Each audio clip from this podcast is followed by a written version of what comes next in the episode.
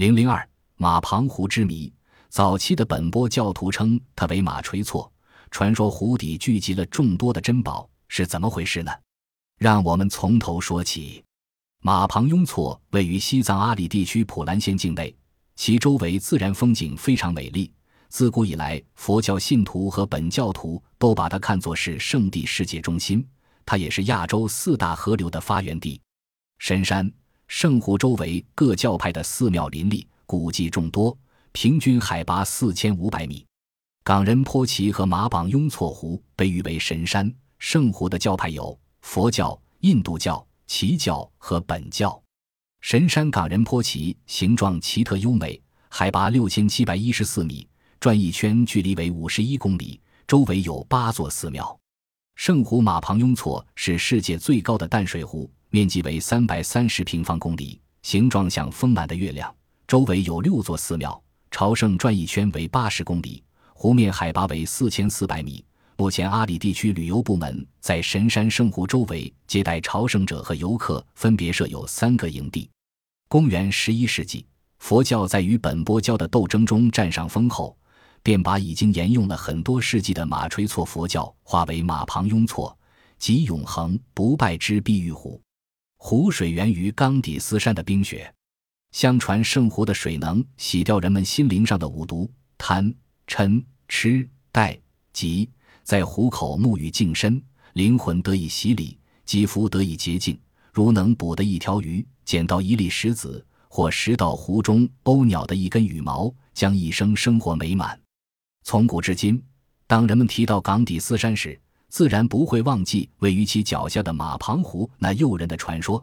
以及与之密不可分的自然景观和人文景观，因为作为历史和文化意义上的冈底斯山，实际上不能排除包括马旁湖在内的周围其他的景观，它们应该成为冈底斯这座文化山的有机组成部分。但在与冈底斯山息息相关的历史背后，它还有它自己独立而神秘的文化现象。过去湖周围有九座寺庙。它们分别是位于东面只供噶举的修习地色瓦隆寺，位于东南面的萨迪派涅果寺，南面的格鲁派的吹果寺，西南面的只供噶举大德果仓瓦的修习帝国祖寺，西面的莲花生大师的修习地切马寺，西北面的高僧修习洞，北面的竹巴噶举派的朗纳寺和东北面的格鲁派的日本寺，在围绕冈底斯山转完一圈，全程长六十里。其中，锦马旁湖就十几里路。这种转山活动一般在冬天湖水结冰后方可进行。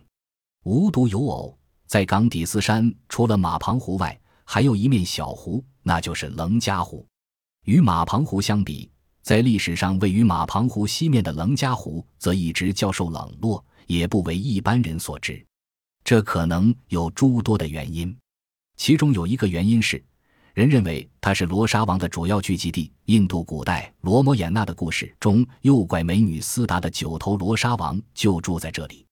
尽管看上去它与马旁湖没有什么大的区别，但一些旅游者声称他们在此湖边遇到易引起不吉利的征兆。湖边除了有座叫蔡切的寺庙，常有旅游者前去观光朝拜外，没有转经的道路。另外一个原因是，此湖周围没有温泉可以沐浴。在冬季湖周围，气候寒冷，景色荒凉。仅就面积而言，棱家湖也比马旁湖小，只有七十平方公里。同时，棱家湖形状不美。它唯一的一个优势是湖中有两个岛屿，这两个岛屿中，一个叫拉觉托，是野鸟的栖息地；另一个叫托布瑟马。据说本世纪初，曾有一位来自康区的佛僧在此独身一人隐蔽修持达七年之久。佛教徒还认为，马旁湖和棱家湖分别代表光明或阳性和黑暗或阴性，但他们之间不是孤立的，而是通过一条湖底的河道相互沟通的。相传，曾经在马旁湖中有两条金鱼，有一次它们之间发生了冲突，进行了一场你死我活的较量。其中的一条金鱼招架不住，便凿开了一条河道，流到棱家湖中。人们认为两湖之间的相互流通是件吉祥之事。如果河道干涸，两湖之间中断来往，会引起人间的灾祸。在历史的长河中，马庞湖与冈底斯山共同为世界创造了一种文化，塑造了人类心目中的共同的世界。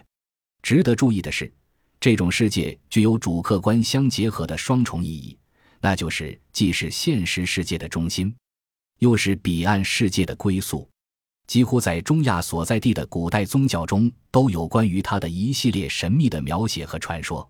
因此，又有谁能否认它曾是整个中亚文明的发祥地和中亚文明的聚会点的可能性呢？